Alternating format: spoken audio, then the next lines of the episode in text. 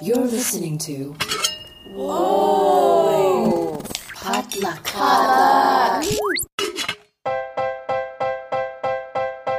And what is poppin', everybody? You're listening to the Good Pop Culture Club, episode 148. My name is Marvin Yueh, and joining me to talk about all the good pop that gets us through our days, we have the once and future professional Asian American Jess Ju. Hello, Marvin. My sinuses. Oh no, My sinuses. spring has As you can hear, I don't know if it's spring. I don't know if it's just like recovering from any like going out and trying to party at any time just leads to like an automatic sinus infection. I don't know if it's my bronchitis, but I'm not feeling great, Marvin. Oh no. Well, it is what it is. Thank you for uh, bearing with it to podcast with us this week. Um, it's getting, I feel like it's getting harder and harder for us to get together because we're all professional Asian Americaning all over the place this month. Well, and next. well, it is one month away, right? The one month we exist. I feel like everyone's really gearing up, and I do actually think this is earlier than usual. Usually, we get panic emails like the week before May, Mhm. so this is like kind of fun.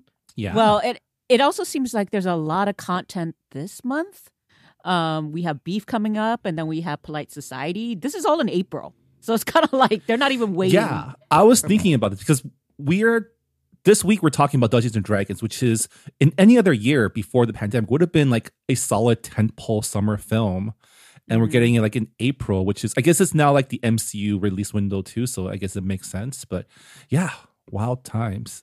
That voice, of course, is from our most professional culture editor, Hanh Nguyen. Hey, hey, Hey, Hanh. I'm also feeling somewhat sinusy. Oh no, it might it might just be spring. I mean, our rainy Yeah. season is over, I think. And I went to get meds at the lo- my local CVS, and the cold and flu section was Oh, yeah. cleared out. So Oh, no. I know I'm not the only one. yeah, I had to. I think uh, resort to stuff that had a, a Spanish language label um, for Still like, good. Ooh. when I had a cough. Yeah, yeah, yeah. So. Uh, my go-to is just the the Asian stuff like that. Uh, the black syrup, the pifagal. Mm. that one's good for sore throat, but like I Yeah. need like I like need an I need an industrial nasal Oh. decongestant. See, my mom would just stick the green oil up my nose. oh.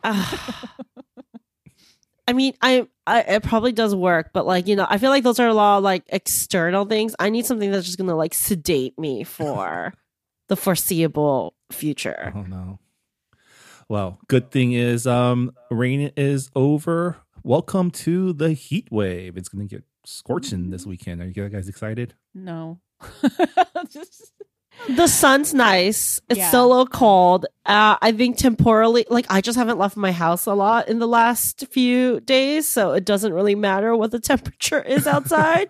Happy that my heat bill, gas bill, isn't going to be crazy this month. Yeah. Being an adult, man, that's when you're just like, when you tape, when you tape the gas rates, like when things are cheapest next to the thermostat, that's when you know you've become your parents. Huh. Well, as we mentioned earlier, we're talking about the new um, fantasy adventure film, Dungeons and Dragons. But before we get to that, um, let's find out what pop culture is bringing us through this week. Um, Hanh, I see you're back on your uh, K drama soapbox. Uh, what's popping? yeah, I promise I'm not going to bring up K dramas every single week, but because I could, but I will spare you that. Um, but this one I figured was a good one because it's a sort of a one off. It's a movie on Netflix. It's brand new, and also it's coming out around the same time as John Wick.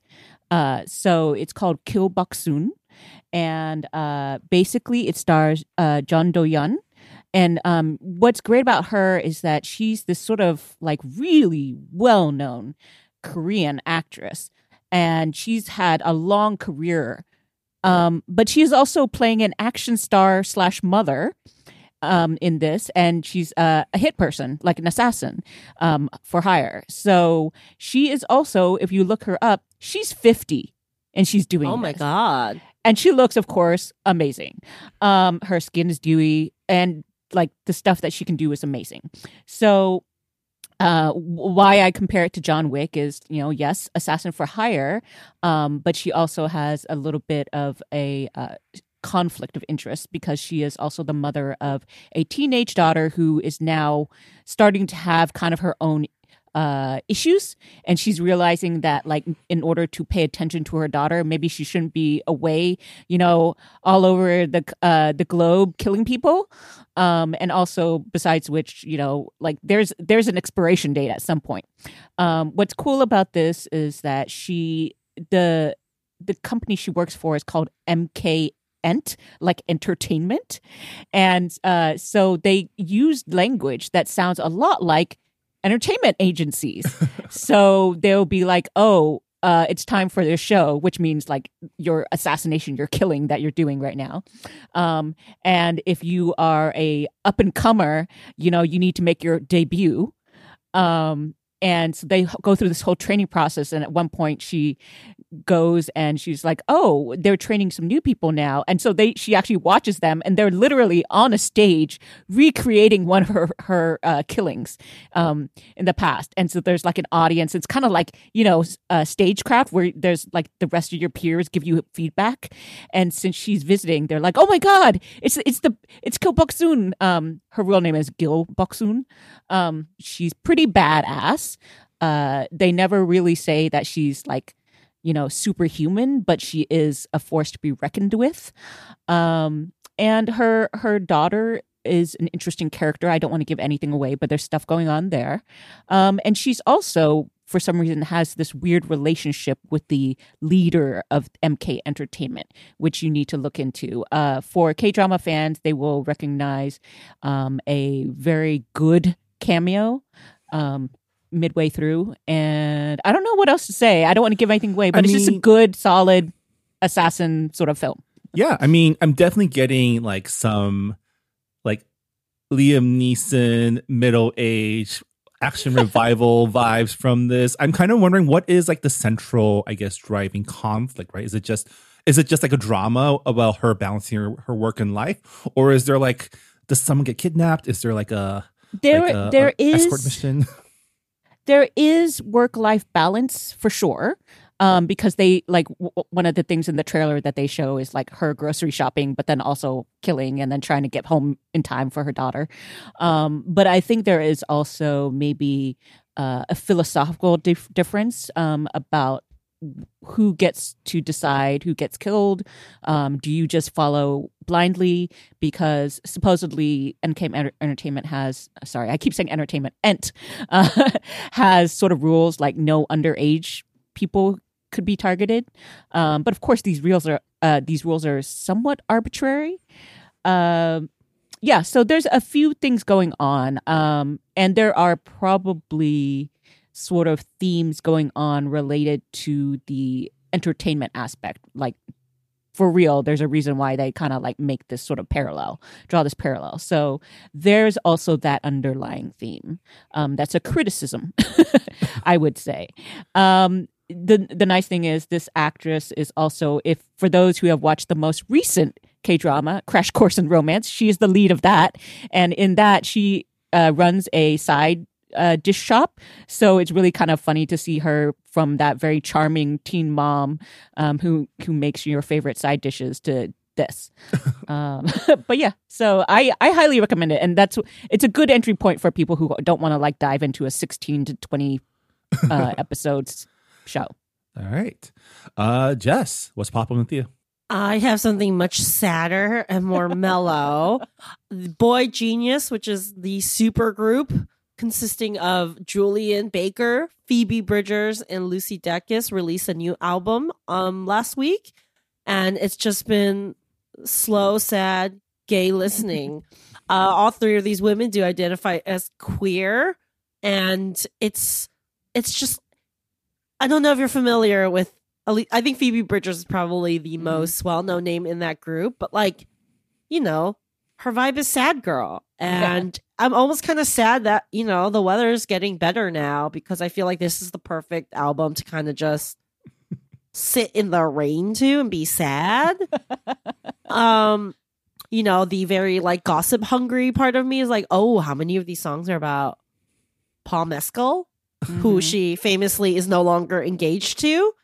uh, and may or may not be dating both. It's a whole thing. It's a whole thing. The, the someone said this that whole love triangle scandal breakup was the Gen Z's John Mulaney breakup for millennials. Uh, like that's the level. But anyways, it's very good. You get a mix of both the three women singing together and other folks uh, songs with you know them individually doing some lead vocals and it's basically like how do i describe this in a way that my old friend marvin will understand it's like if taylor swift was really sad and depressed i'm talking about in to- spirit in spirit you're older Okay. I, I musically, I- I, am a little bit more in touch. I would like to say. I will. I will. because I feel like I have to explain Taylor that. Swift to you, Marvin, um, which negates the ability for me to relate Phoebe Bridgers to Taylor Swift if you don't know who Taylor Swift, like you, if you don't understand Taylor Swift. I understand the general gist of Taylor Swift. do like- you? Do you though? do you though? Like conceptually, but like emotionally, do you understand? Culturally, do you understand? Mostly just conceptually. I I understand the Yeah. concept of Taylor Swift and her appeal. I emotionally, I have mm, nothing. Nothing. Is is your wife a Swifty? no, Uh, okay, okay. She was she does not That's just enjoy the. Swift. Wait, what is an That's just anti Swifty? What does she enjoy then? Um, mostly two thousands boy bands. I love that. Okay. but yeah i'm just i'm just having a good time i really again i can't watch anything in my free time really at home because i'm just inundated with watching things for work right now so a little music a little a little closing my eyes maybe a hot bath um that, that's that's what's been getting me through this week Yeah. that and t- i do watch top chef still but that's about it that's all i can handle right now That's fine. That's all you need.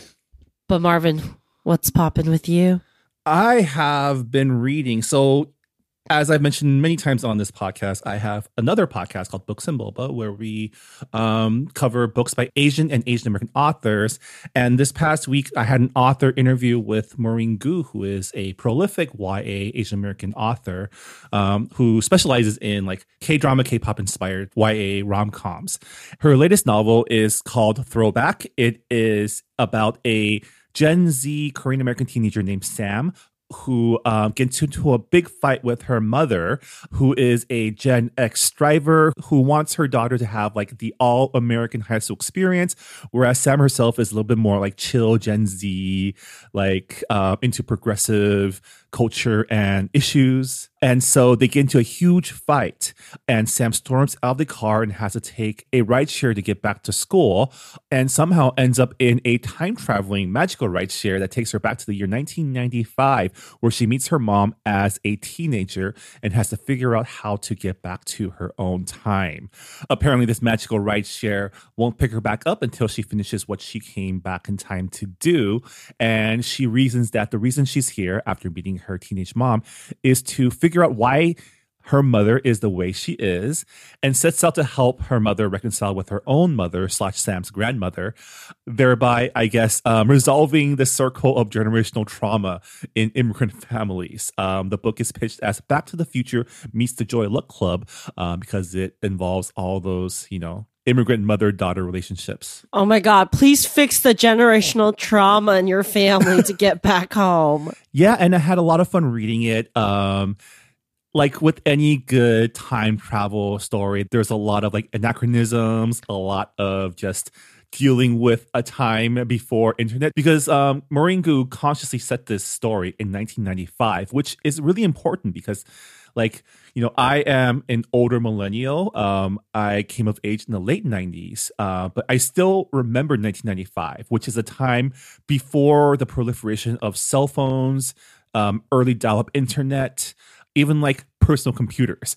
And so there's a lot of really funny scenes of sam trying to um figure out how to survive or how to live as a high school student in a analog world. Like there's a whole scene where she goes to a library and has to look up um, old newspaper articles using microfiche and just I don't know if you're old enough to remember looking at microfiche in the library. Yes, I used it. I I was using paper resources until college because I learned how to do that in middle school when I went to a co- when I took a college class. It's a weird program. Don't let 12-year-olds go to college. I, I failed out of that class. One class I tried to take, by the way, but they did teach me how to use like yeah, like those microfilms and those archives, and I just thought that's the way you do it. And then finally, like my sophomore year at college, someone was like, "You know everything's online, right?" And I'm like, "What?" um, I also remember I brought a floppy disk to my freshman year of high school because I didn't know what USBs Ye- were. Uh-huh. Oh. And someone was like, "Why the fuck did you bring a floppy disk?" I'm like, "How else am I supposed to get like my files Yeah. from home computer?" I, I so yeah, I do remember that transition where I'm just like, what is this even called? Because everyone had different names for it instead of flash drive, a jump drive, a USB, and I was like, but my computer doesn't have that. like, uh, yeah, yes. yeah, So that was a, yeah. That was a big I think this is a what happens when you don't grow up with like gamers in the family. Like like my sister, my older sister is not a gamer. Parents not you know not into like not very well versed in tech. So like a little slow to adopt. I feel like you know when you're itching for that like PlayStation shit and all that, you're like, oh, we gotta upgrade the internet. We gotta like do all this stuff. I'm like, I don't know. As long as I can play Neopets, I'm fine. yeah. Um, so yeah, had a lot of fun traveling back to 1995 with Throwback. Awesome. I just requested of NetGalley, but I've I've read her other stuff and I enjoy her. So Yeah. I'm curious about this. I mean, I wonder if that's still available because the book is literally releasing next Tuesday. Sometimes they let you have it for maybe a couple weeks after, but if they don't, oh well, no big deal. if you want to borrow it, I, I have a copy. So Yes, yes, exactly. I mean, you know, I I usually just then put get in the long queue at the library. Oh yeah. Personally, I I also haven't been to a library in like decades at this point. Well, Oh my god, libraries are great.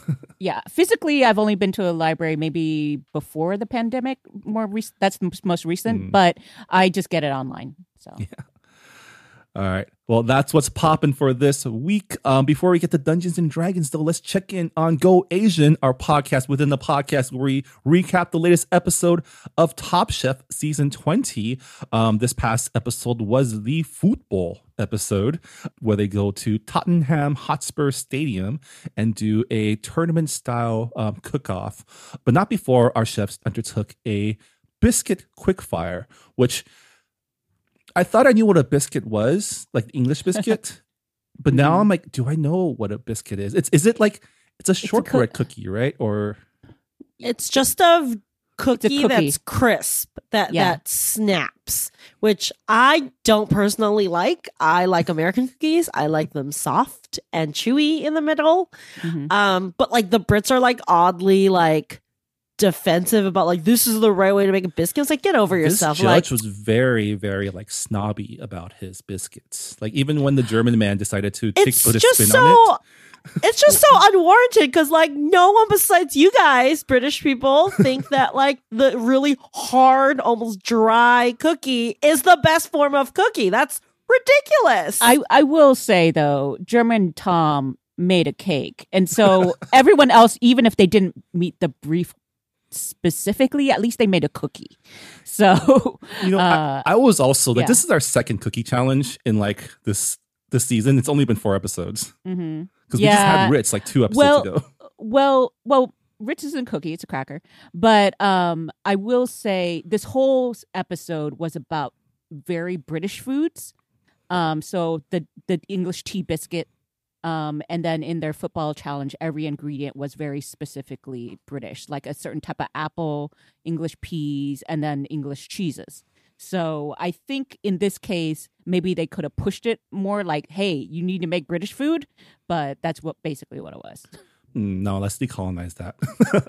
Well, you know, that's the episode. But yeah, Yeah. I, it was not my favorite. I felt like the the elimination challenge was really rough. You know? It know. was, but I thought it was really compelling. I really enjoyed like this like high stakes cook off. Like if you win the first round, you're done, and it's like And like they did the Squid Games thing, right? Where Mhm. your team is now your enemy at the last round. hmm I know Yeah. sometimes it's it was more like concept or I guess gimmick of the challenge than just about the food. Uh, which I get it. It's Top Chef. It's reality TV. You need to make it interesting, but I don't know. I just again the whole like I get it. You're in England. You want to highlight things, but like one of your ingredients is a mild cheese. A mild, like, is that exciting? a mild cheese and then a blue cheese? So I would have been like, what? What? like one person, like one team gets the really strong flavors, and the other ones gets like a barely anything. So yeah, I found that one was a little bit challenging. I was more put off by the fact that like the final challenge was peas, which mm-hmm. uh, Not- Which is interesting that some of them didn't cook their peas all the way. So that, I am a pea bitch. I love peas. I love peas. I would have loved to, and I actually like my peas pretty raw. Mhm. Um, that's a thing you do, and I, I have had that dish at uh, a very famous British restaurant. It was literally just raw springtime peas, and they were delicious. So, like that would have been the only one that like kind of excited me. But like, I would just like like a mild cheese and apple. A- apparently, even more tart than a Granny Smith, which I, it actually intrigued me. But- yeah. I mean, I did enjoy that. Like the first challenge, of Buddha's team was like trying to be all fancy, and they learned that no, you just have to use the ingredient as many times as possible, and that's what the judges want. And so, um, for their apple challenge, it's just it's an apple tart with apples and apples and apples. Yeah, that seemed to be a running theme about, you know, the dishes that were winning. And again, I think it's like when you are in a crunch time, because they don't even get like any time to plan it, right? They don't even get to go shopping for themselves. It's just, you got 45 minutes, go. Yeah. And you have to do it over and over again. I'm like, oh, I, it just did seem like people were resorting to like, we're going to just make it in seven different forms and put it on the plate. I did enjoy that this episode we got to see some more personality from the other chefs. I mean, maybe maybe because the field is getting smaller, we did eliminate two chefs last week. Um, but I did enjoy the time we got, the additional time we got with actually Canadian Nicole, um, the Filipina Mhm. Uh, from Canada. She, um, I did love her. Let's say personality clash with Victoire during their their challenge. and Victoire got a lot of uh, attention this episode too. So uh, I cannot believe she didn't tell anyone she was definitely allergic, to walnuts, and they had to EpiPen her in the field. And then she's like, "Can I go back now?" They're like, "No." put me back in, coach. I can do it. I mean, Victoire's obviously a badass. Yeah. Um, you know, we're only getting a portion of her personality, considering she learned, you know, as they stated, she learned English four months ago for this show. This is her seventh language. Mhm. Um, that's insane. And you know, they really were like, oh, they did go in all in, and they were like, Italy's hella racist, which I feel like is not surprising to us. Mhm. Um, but I was like, yes, wow, you just, we're just explicitly saying that on this show. That's pretty cool. Not the racism, please. Sorry, not the racism, but the fact that we're like just very frankly addressing that. Yeah. Well, well, in the end, um, all four remaining Asians still safe from elimination. Uh, we did lose Luciana, who is the Brazilian chef, which you know, I'm fine with. Asians go Asian. Yeah, like she was fine. Um, I, I, she was also the one I believe she moved to England and she messed up the uh kedgeree that I like. oh yeah, so, you have not let that go. So so yeah, I'm just like, eh, maybe, maybe you need to like understand more English food better because that's twice now that she has messed up English food. So Yeah. um, yeah. But yeah, um, four Asians remain I'm going to episode five. So Go Asian continues. Um, so yeah, next week we'll we'll we'll check back in with this week's episode of Top Chef. And yeah, uh, we're gonna take a quick break, and when we come back, we're talking about Dungeons and Dragons: Honor Among Thieves. Stick around.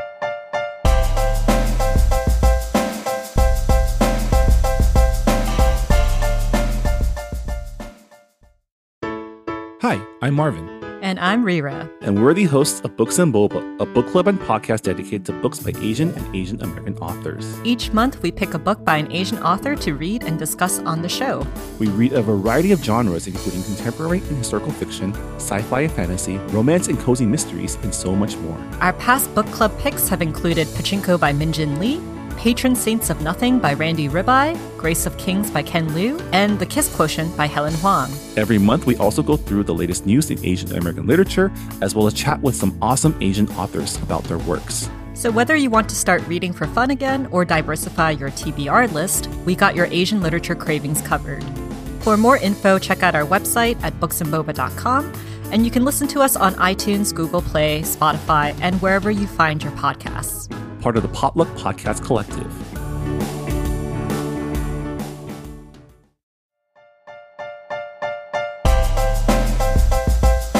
And welcome back to the Good Pop Culture Club. And this week, we're breaking out our D20 dice, setting up the table because we're talking about Dungeons and Dragons Honor Among Thieves, the new fantasy heist action comedy film directed by Jonathan Goldstein and John Francis Daley, um, starring Chris Pine, Michelle Rodriguez, Regé-Jean Page, Justice Smith, Sophia Lillis, and Hugh Grant.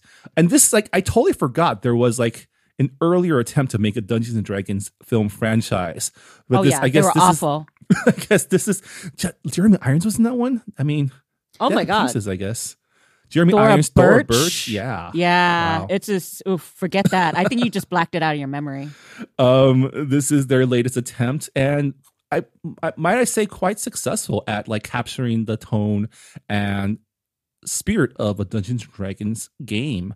Uh, the film follows a party of lovable misfit adventurers as they attempt to do a heist on the castle town of Neverwinter, which is ruled by the con man played by Hugh Grant, who is a former member of their party turned turncoat. So yeah, let's get started. Um, as always, we're gonna start off our conversation with a spoiler-free review of the film to give our thoughts on what we liked and whether or not we think Dungeons and Dragons is good pop. And then after the credits, um, stick around because we're gonna go into our spoiler zone where we'll be going in more detail on all the plot elements. So without further ado, I guess what do we all think of Dungeons and Dragons: Honor Among Thieves? Uh, yeah, I'd have to agree that I like the tone a lot. Uh, and I think part of it is if you looked at the credits, you might have seen John Francis Daley, a familiar name. He was an actor and star of Freaks and Geeks. Um, and he clearly is a gamer. Um, I think that is the key part of why this movie worked versus the other ones that we are blacking out of our memory, is because I think there was a part, uh, a point in which they're like, uh, movie studios were like, oh, we need to jump on this sort of fantasy train and Dungeons and Dragons is big and then they would try to make a like a really big uh fantasy movie a la you know like Lord of the Rings or yeah, whatever but everyone's was, trying to find their own Lord of the Rings and yeah. like oh here's an IP that is beloved but yeah but they clearly were not gamers themselves so they missed what it was about. Whereas this one it's it's not just that there are um sort of proper sort of uh usage of certain things that gamers would understand because that would be too referential. So that's not good. But what I like about it is they have the same sort of like dialogue that people have when you have a campaign with your friends. They you notice Chris Pine does not speak in the faux British accent that most fantasy uh, series or movies do. Um, so there's a lot of sort of colloquialisms between the different characters. Uh, they make sort of jokes and asides. The rhythm is good. Uh, I yeah, I really just enjoyed it. Good casting. I Chris Pine is my favorite Chris. You know, oh, Chris, Chris yeah. Prime, the best Chris by far. Yeah. Not even a competition. Yeah, but uh, you know what's great about that is like you don't need to know Dungeons and Dragons to understand this or, or enjoy it. It's just perfectly fun. Um, I think it also kept the the pacing up really well because as we said it's a heist but there's also a mini heist in the middle of it and then the the bigger heist so yeah it's all good yeah you know i totally miss the freaks and geeks during its original run. So my earliest encounter with with John Francis Daley, one of the directors, is when he played Sweets on Bones because I watched. I know, right? Isn't that crazy? and he left to like focus on writing and directing, and he's doing great. Yeah, I really had a really good time. I, you know, from the from the announcement that Chris Pine was going to be in this, I've been really excited. And then the first trailer I thought was really fun. I think they just made a lot of smart calls overall about the tone of the movie, how they're going to approach it. Cause this could have also very been easily been like a very serious, like World of Warcraft kind of Oh yeah. angle, right? Right? Like very very serious. Cuz Dungeons and Dragons is inherent I mean, I guess it depends on how you play. I know a lot of people in my life who do play Dungeons and Dragons and um it's it's this very fun combination of joyful like dick arounding and but also like you know like very serious epic battles and and the movie seems to understand that versus like making this another like Marvel IP or like another kind of like trying to be like Lord of the Rings or something, which I think a lot of high fantasy tries to be very serious. This is this is a comedy. It's actually more probably a more of a comedy than it is a fantasy series. It's a comedy set in a fantasy with the trappings of a fantasy. Um so as someone who loves fantasy, I also absolutely love kind of the tropes they utilize versus they don't utilize. It has, you know, the conventions of my favorite class of film, which is a heist film or getting, you know, a get they when they said we got to get a team together, I turned to Raymond. I was like, "Fuck yeah, I love this movie." That's my favorite part of the heist film, and they did I it love great. the getting the team get Mhm. together. Uh, and you the know, best it part perf- is the treasure that they're heisting in this film is family. is family. uh, yeah, I mean, was it a perfect movie? Um, Yeah. No, but there, I think some of it was maybe, and I, I, and again, I think part of it is kind of in the DNA of Dungeons and Dragons, so I don't fault it too much. But you know, it's very meandering. Uh, Mhm. I think some of the set pieces work better than others. I thought. You know, we have so many characters to get through. Sometimes it got bogged down in either exposition or we had to spend like a moment outside of the main quest to uh to to explore some other characters motivations and stuff uh but again that's the point of Dungeons and Dragons the game the side quests and the meandering and the fun and the characters.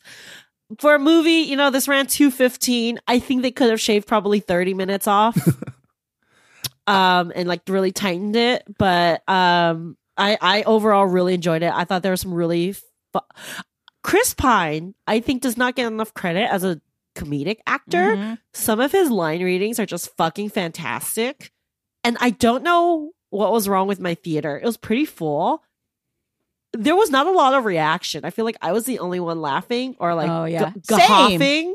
and i'm just like this man is like giving it his all Mhm. these jokes are like legitimately funny like the line where you know the the brain eaters you know the creatures that Mhm. uh feast on intelligence I and like brain activity walk by and like totally just ignores the Ignore them. entire crew and i'm like that hurt i was like that's that's great that's a great Yeah. moment Yeah, it's, um it's pretty good. Yeah. yeah Yeah, I also really enjoyed watching the film. It reminded me of like so, you know, when you're playing Dungeons and Dragons, your your enjoyment is like very contingent on how well your dungeon master or like who is like running the campaign is at like keeping up with the improv, right? And you know, Dungeons and Dragons and tabletop RPGs are essentially t- improv with rules, right? Like you want to do something, you roll a dice to see if you did it. And this film just felt like a really good like this is like a campaign that you would play with your friends over like the course of like several months, right? You, you have several adventures within several sub adventures within the larger adventure that explores different things. They're collecting treasures, they're assembling their crew, and leading up to like the final fight against the the big bad. And it just like it felt like uh, playing a, a tabletop RPG with like a competent DM who allows their players to like do whatever they want. Because Chris Pine's character Edgin um, essentially is a bard, but kind of more like a a roguish type. He he does Mhm. more like thief stuff than bard stuff. He just mainly uses his his lute to smash people's faces, right? Um, Mhm. he does a He's a lot harp- of crazy like stunts that like feels like if you're like peeling back the um the the layers right if you're imagining these as players playing these characters he's like the wild card player you have who just tries to do the craziest things and always rolls a 20 and it, Yeah. it works, right? It just really felt like like the the like the scene opens with like a prison escape. The way they escape reminds me of a way that like someone does something that the dungeon master did not prepare for, right? Yeah, I, I think that's the other element of this movie that really worked for me was there was just enough ingenuity throughout. There are a few moments where you're like, oh, that's a good use of blah blah blah or whatever, or I didn't think of that. where you're like, oh, this is very much like just playing among your friends, and someone just like brought this thing out. It's like, okay, I, I- I can see how that that There's worked always out. one guy who just never follows the rules and never does what you want them to do. Yeah, or like like has a ridiculous pitch, but they roll a d twenty, so you're like, uh, I it worked. I there's a pretty n- infamous story amongst my friend group where I was not playing, but they were stuck in like a cave that was filling with water and like had no way to get out. So one of the players who was a druid is like, all right, like I'm gonna use my powers, rolls a d twenty, and she's like, great. I'm gonna change into a whale. Everyone get in my mouth. We're leaving.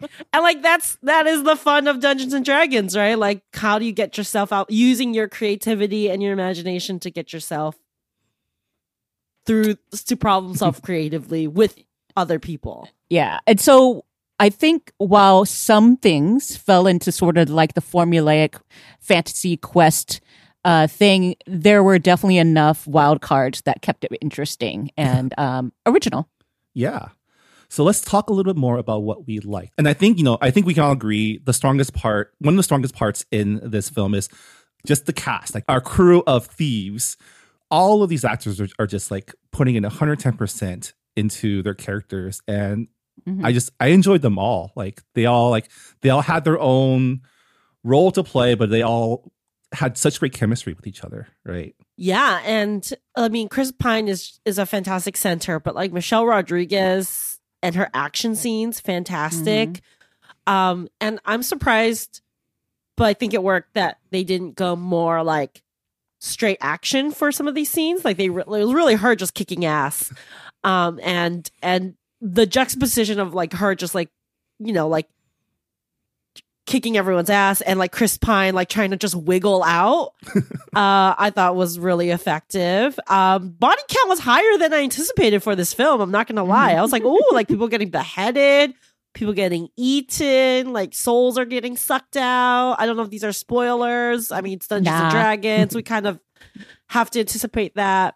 Um and I I do think that they were trying like it was fun to spend time with everyone's kind of class, right? But I do think I was a little confused in some parts because I'm not a Dungeons and Dragons player. I'm like, oh, like are are they falling into the like what they're supposed to be doing, or like what what are the limit? I didn't really understand the limitations of what they could do, but I I still had a good time.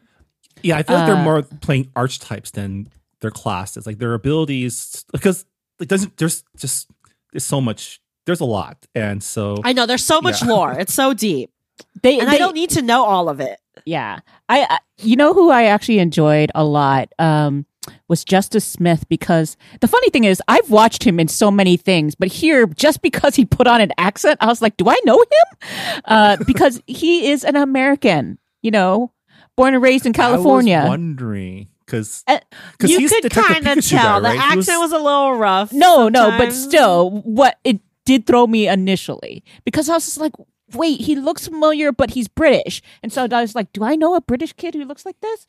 Um, but what I saw him in first was the Get Down, but he's been in a Oh. he's been in a ton of. Other I know him things. Uh, as Detective, Pi- Pikachu boy. yes, yes, Detective Pikachu. Um, so I I enjoyed him as a sorcerer who has self esteem issues, uh, which was kind of cute. And so there were some a few sneaky things. Like if you watched it with kids, there are a few good sneaky messages in there, but it was also so irreverent that in some ways the messages didn't have to land. um, but yeah, he had to learn to believe in himself. and you know, stealing the film in the middle is Regé-Jean Page's Xenk Yendar, the paladin, who is like I don't think he was in there as a player character. He struck me Mhm. as like basically a um, NPC guide character, right? he's like the quest giver of Yes. this quest, and he's there to just lore dump.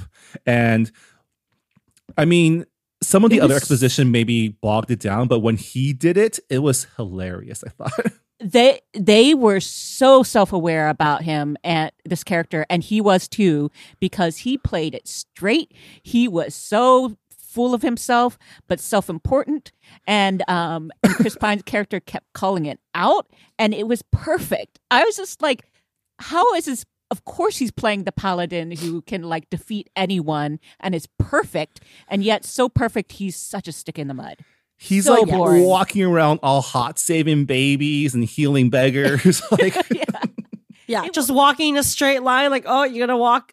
Um, yeah, perfect. This is the thing, like the perfect casting. Directors know how to utilize the strengths and the personas. I think of the actors in real life to create this mix and this reaction, this dynamic. Because I don't think he's that necessarily the most talented actor, right uh, but just utilized so well, Well, in this role. Right, because honestly, in in Bridgerton, I was just like super hot. I don't know if he's the best actor, but it's fine. But he's hot. but you like that's all you have to like. Xenk then- has to be hot and amazing and like. yeah, Oh, what's it called when you're too powerful, Marvin? OP. yeah, yeah. He's just over. Yeah, just brilliant. And you know he wears the armor well.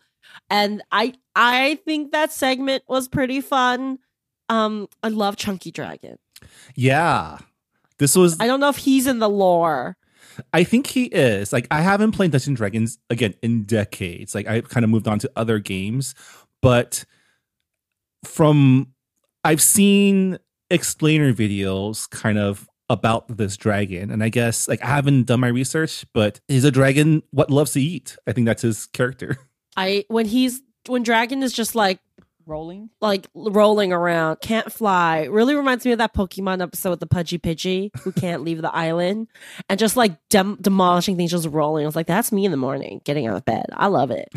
um, and I again, I was laughing very loudly, and I feel like no one else was. I was in a theater with two other people, and they did not laugh, and I was like, "What the hell?" so I I was, was- the weirdo in the back laughing. My theater was laughing because th- they I don't know who you need to like give a raise to, but the the chubby dragon animations were perfect, right? This is like definitely like they filmed like a Frenchie rolling around and then mapped it onto a dragon. yeah, yeah, has has cute dog energy. for sure. Yeah.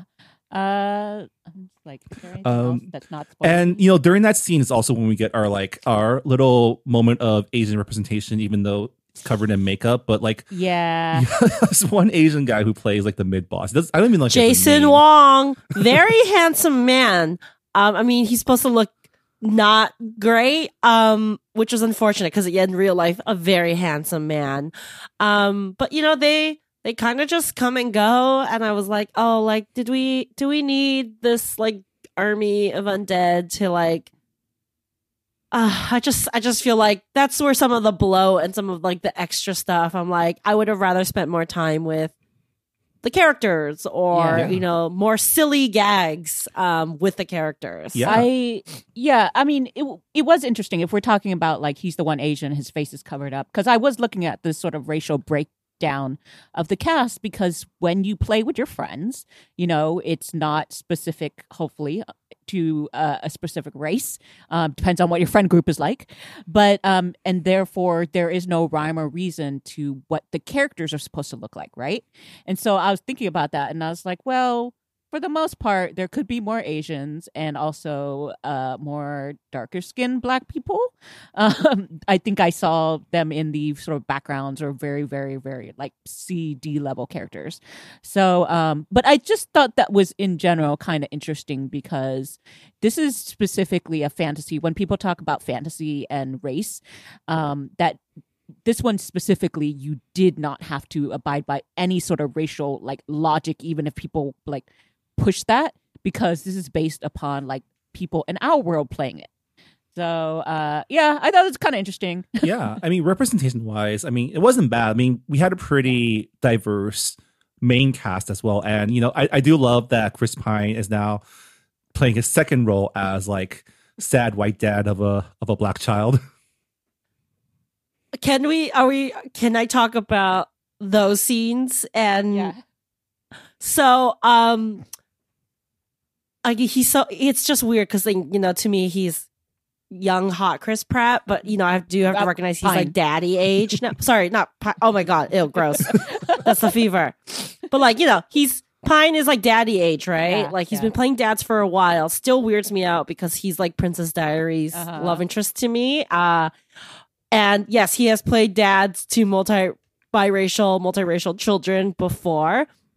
The wife, whose name I do not know the actor's name, I mean, they, they fridged her te- right they, like, they they fridge her and they Mhm. definitely give her the wife dead wife edit Mhm. under the blankets. I kind of wish they poked more fun at that Mhm. because this movie is so self-aware, so much self-aware about everything else. Um, you know, as soon as I see the shots of the wife face close up under the blanket, I just started laughing. I don't think that was intentional on the filmmaker's part. And the one thing that did kind of fall flat was like, I'm like, this, and maybe this is my personal bias. This fucking kid, his daughter, I'm just like, you believe Hugh Grant? Like, Yeah, yeah. like that was that was so easy. Like, like could you have like set it up so it's a little more like if she's the MacGuffin and the motivation, which I understand.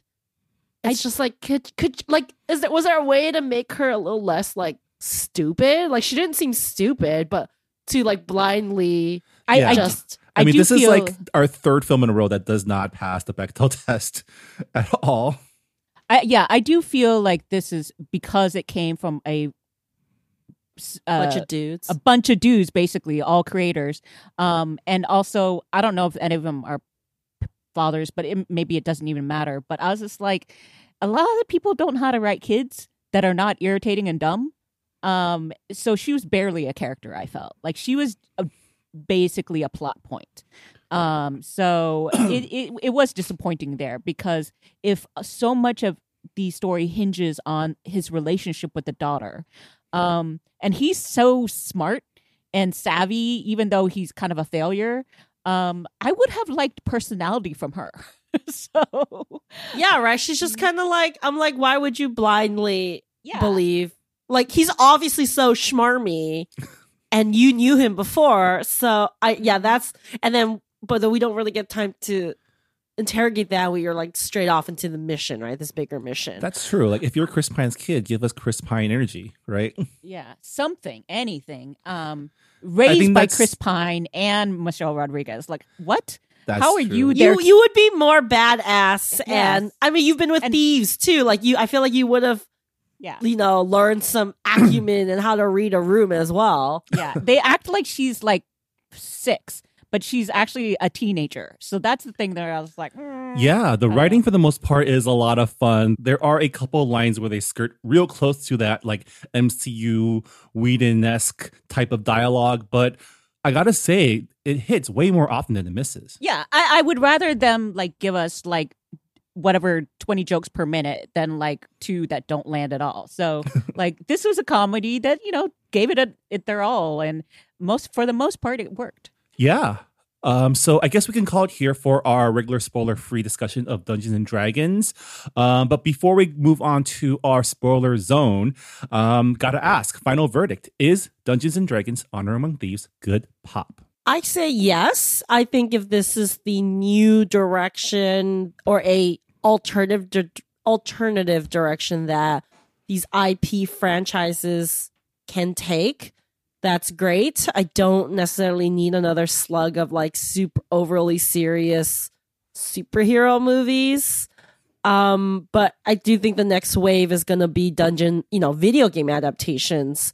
Like Mario's coming out soon, Last of Us. So that seems to be cracking and i would rather take a meta comedy that doesn't take itself too seriously with really hot fun actors than another you know like than some than some of these other options that we've been getting the last few years. So yes good pop. I'm very excited for the next one.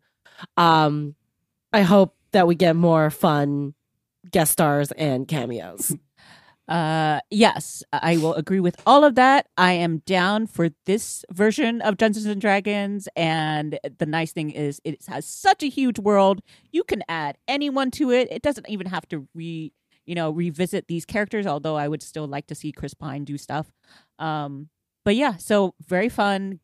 Let's go with this franchise uh, and explore other things. Um, maybe maybe more gelatinous cubes. yeah, I also thought it was good pop. I had a lot of fun watching the film. It reminded me of like remember the days when like we were excited to watch MCU films before they got bogged down by all this Yeah. continuity and having to, you know, pay attention to what other films are doing. This was just like a good film that happens to take place in a Dungeons and Dragons world. And yeah, I, I'm looking forward to I mean, I'm assuming this is gonna become a franchise.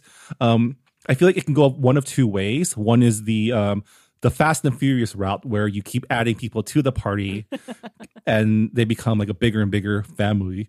Um, or um, like Hanh said, I would also be willing to like maybe the next film takes place in an entire different area of Dungeons and Dragons world with a whole new party. I think that would also be Mhm. a lot of fun as well. So I'm kind of excited to see where where this will go. I have a feeling it'll be the former, just because I'm pretty sure all these actors are probably signed like multi-film contracts, right? Well, Michelle Rodriguez has already had a multi uh, film franchise under her belt, so it depends on whether or not she wants to come back. But you can still add and subtract uh, Yeah. to the cast, and it'll be fine. Yeah. Yes. All right. Well, that'll do it for our spoiler-free discussion of Dungeons and Dragons. Um, Jess Hanh, if you want to find out more of your thoughts, where can they go? I guess I'm still on Twitter at jessjutweets. And I'm apparently still verified, possibly um, at hanhonymous.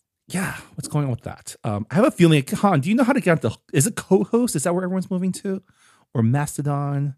Like, Oh, people have been joining Mastodon and a few other things. The only problem is I early on tried to join Mastodon with my handle and no one got back to me. And I think you can only try once with a certain handle.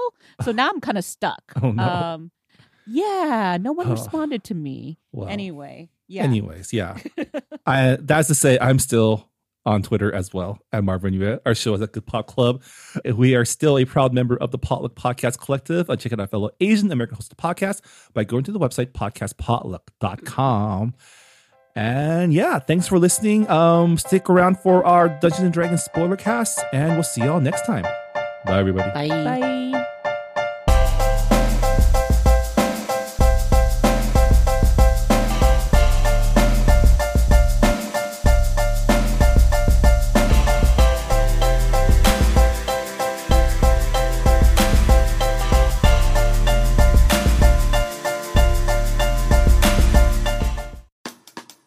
Hey Ryan, what's black and white and red all over? I don't know, Ramen. Two nuns having a chainsaw fight? Dude, inappropriate. Come on, man. This is supposed to be a podcast promo for our secret underground podcast, Quarantine Comics. Oh, yes. Quarantine Comics, the weekly comic book club where I, ace reporter Ryan Joe, And I, mild mannered Ramen Sentinel. team up to discuss some of comics' greatest works. Or just some really cool comics that we've been wanting to read. From Alan Moore to Uzumaki, From Maracas to Zendaya, from Adrian Tomine to Gene Luen Yang. you might not have heard of half the stuff that we're reading. Or the other half is just pop culture superhero stuff. They could just read the books with us, right? Yes, they could do that, but you could also just send us money. No, Ryan, that's not how passion podcast projects work. Why in the hell are we even doing this?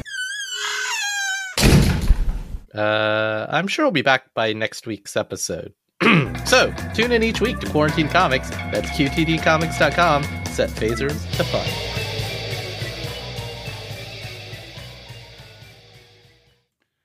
All right, welcome to the Good Pop Culture Club Dungeons and Dragons Honor Among Thieves spoiler zone.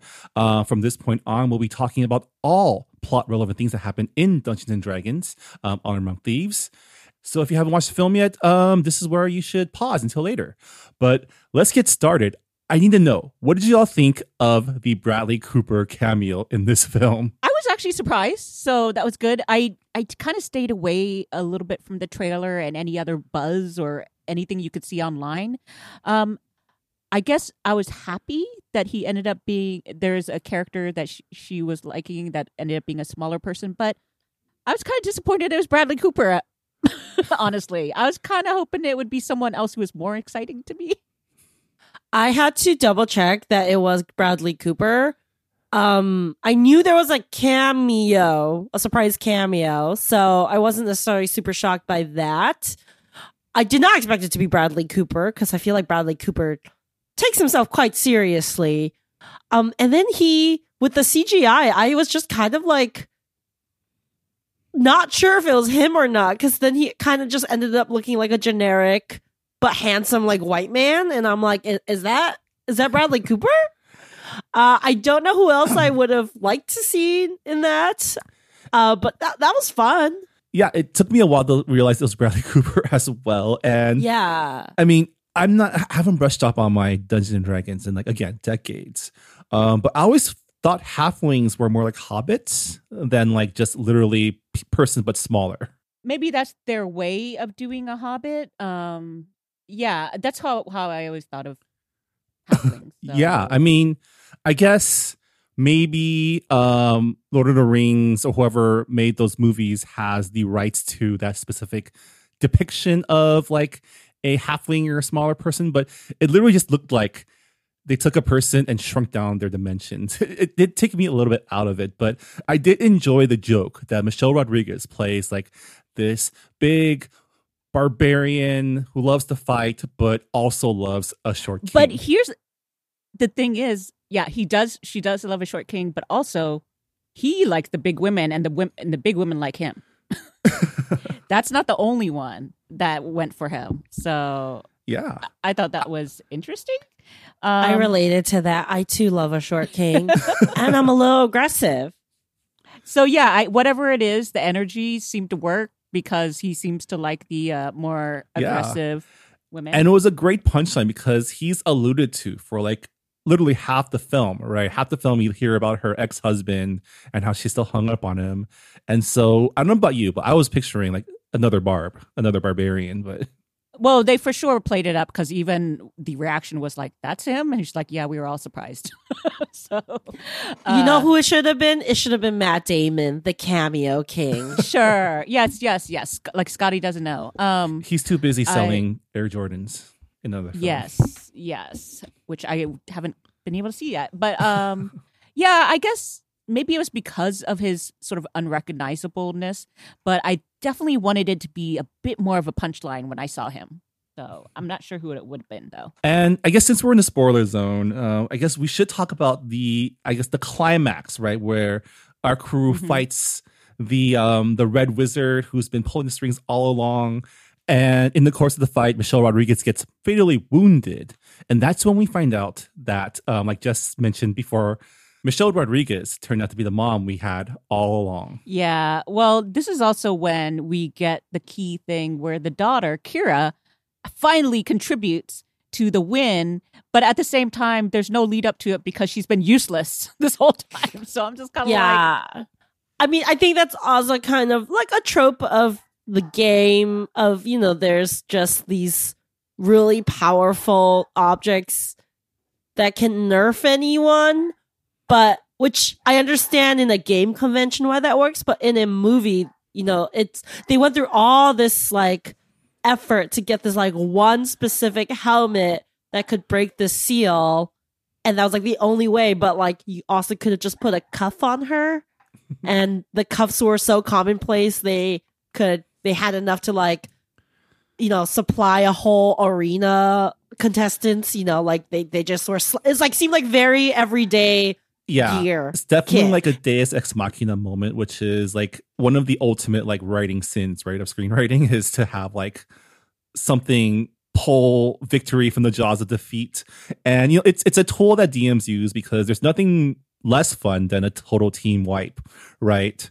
Um, but I feel like the final battle was fun and it was exciting, but the emotional climax, I think because of the fact that like again, they didn't do as well of a job building up like our connection to the dead mom.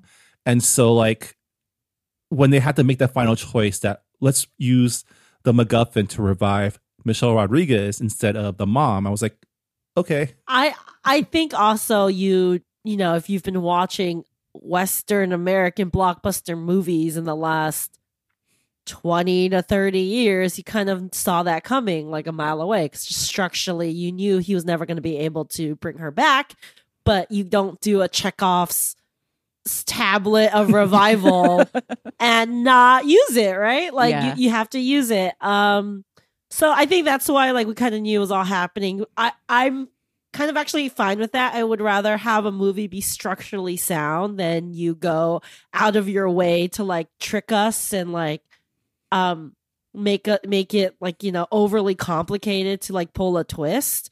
Like that that's not great either. It's just the really really great movies don't sacrifice structural you know soundness and unexpected creative choices. But you know like it's it's there's it's western storytelling like there's only so many formats you can do. yeah, I would say that sort of climax, but also the climax as far as trying to either a save, um, save the people, but also like save the loot. Uh, not bad, but I think the journey in this case was better than the climaxes. Um, but I did think it was fi- very clever the way that they kind of got back at Hugh Grant's character um, by taking a very uh, literal um, interpretation of sharing the wealth um, of his riches with the people, which is basically using the uh, hither thither portal. The portal order, gun, yeah. yeah, the portal, which is to like actually literally get his loot to spill out onto the arena, which I thought was fun, out of his mouth because he was in the hot air balloon. So that was that was nice and and visual. Um, yeah, as someone who loved playing the portal games, um, I did enjoy the portal um, shenanigans in this film. Yeah. yeah, it was clever. I think all the portal stuff was really nice, and and I think that showed exactly why you need someone who mm-hmm. plays the game to help write, because someone who doesn't would not be that creative, and like have the portal, you know, basically end up on the floor, you know, yeah. Uh, where they were blocked. So I mean, yeah. and, and, it still follows the rules, right? It's like it's on one mm-hmm. side; you can only go. Yeah, uh, you have to see it. Yeah, and I, I think that's the other thing that people don't understand when it comes to fantasy is if you don't read or consume enough fantasy, you don't realize that magic actually has pretty strict rules. Um, and and that's the best way you can um tell if someone knows that property is they abide by those rules. So in here, you have Justice Smith's character constantly saying, "No, magic can't do that." um, so yeah, I, I like that a lot. Um, yeah. the the parameters.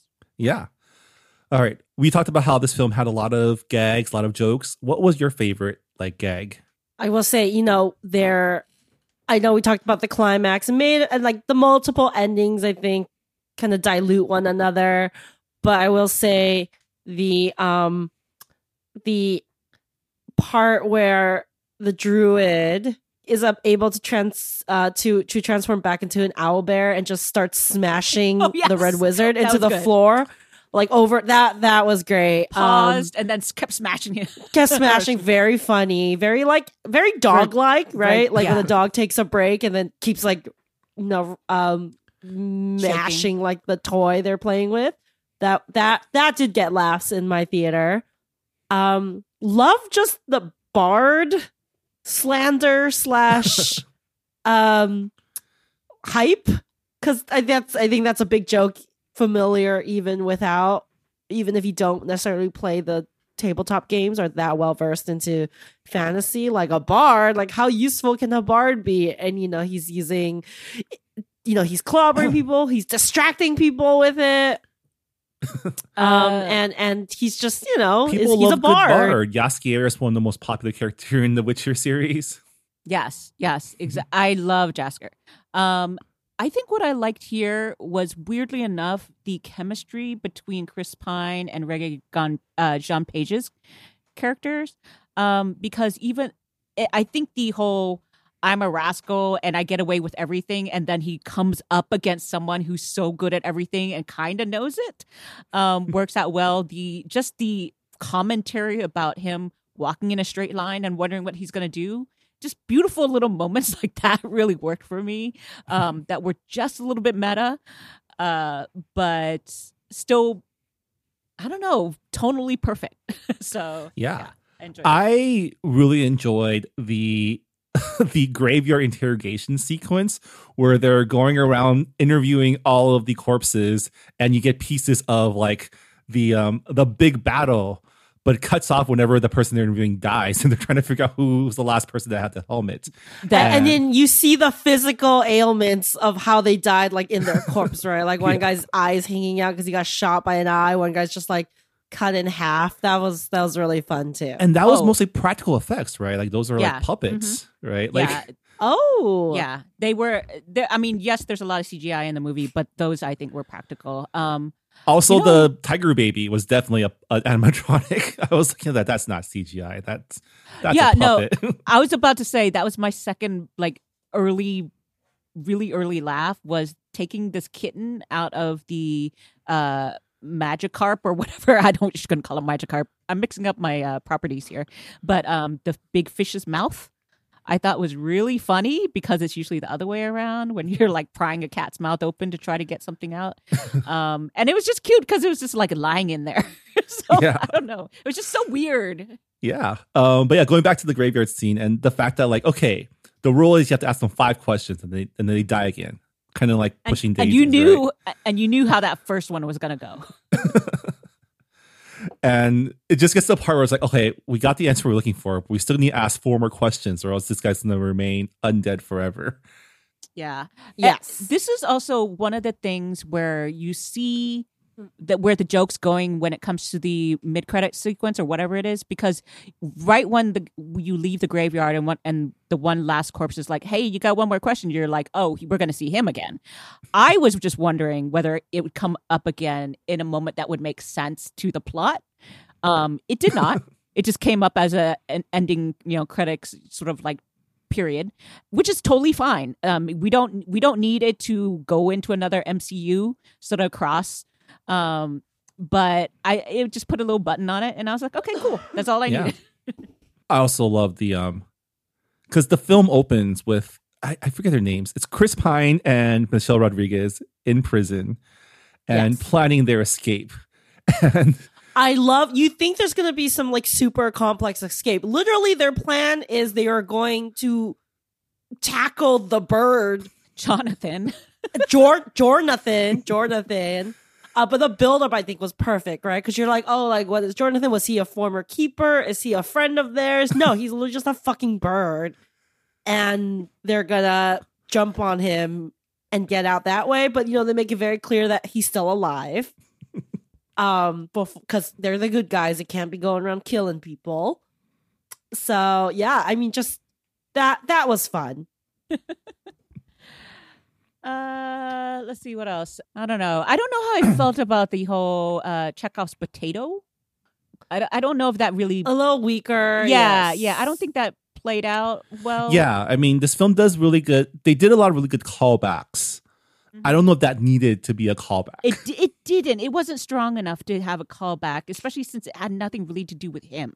Like if he hated potatoes, maybe I'd almost understand it. Um, I did like the use because it was not an overuse of the gelatinous cube. Because as soon as I saw it, I was like, "Oh yay!" What uh, you know, like, I and was curious about how they're going to use it. They didn't overuse it, which is fine. Yeah. Um, I think the sequence where uh, Doric actually has the big escape, where she's uh, changing it to all the different animals, was very well done. that was uh, was- Yeah, that was you know, and then ended up on the deer because there, there you got the callback. Um, so it it not only was great storytelling, character work, um, action scenes, but also part of a joke. yeah. All good stuff. And again, one of the best parts of the film, Chubby Dragon. I hope that I, I hope he's okay. Dragon. The roly poly dragon. Oh my gosh, He was Uh, trying so hard to fly. He could not fly. Oh yeah, but he could eat. All right. I guess we can call it then for our uh Dusty Dragon spoiler cast. Um definitely one of the most fun I've had in the theater in a while. I'm sad I couldn't watch it with the two of you, but uh still plenty of good films coming up. We There's got plenty. Past Lives, we got Joyride. Polite society. We still Don't got- judge me. I want to watch Air. Oh no, Air's supposed to be good. Um, Joyride definitely, and these are like Joyride and Polite Society are I things feel I like might Air see. is gonna be type of movies like that was good, but The thing is, I people are like- talk about it. Yeah, I like dad movies like a lot, like that class of like very um low stakes drama featuring like white dudes in business. Like I I do like them when they're done well. Um, and then I think you know Super Mario Mario's coming out. That's true. Oh. It looks pretty fun. It looks looks pretty fun. fun. I'm not Yeah. gonna lie. Um, you know what I am actually gonna watch probably this week is the Tetris movie. Didn't that just come out on Uh, Apple Apple, TV? Apple. Mhm. Yeah. Yeah, there's a lot of good movies coming out. I had to re up my A list, so very excited. I I like wrote it all down. I'm like, yeah, like economically, I should, I should just pay for A list. I will. I will consider it. Right now, I think I get enough screener screenings, but the one that I a screening that I just got invited to that I can't attend right now is Renfield, and I do want to see that. Oh. I want to see that too. Yeah, that sounds like a lot of fun. Um, so yeah, lots to look forward to. Um, hopefully, we'll be touching on all of these movies and films um, on a future Good Pop. But with that, that'll do it for this episode. Uh, that'll do it for our. Um, That'll do it for a good pop this week. Thank you so much for listening and sticking through our spoiler zone discussion. Um, we'll see y'all next time. Bye, everybody.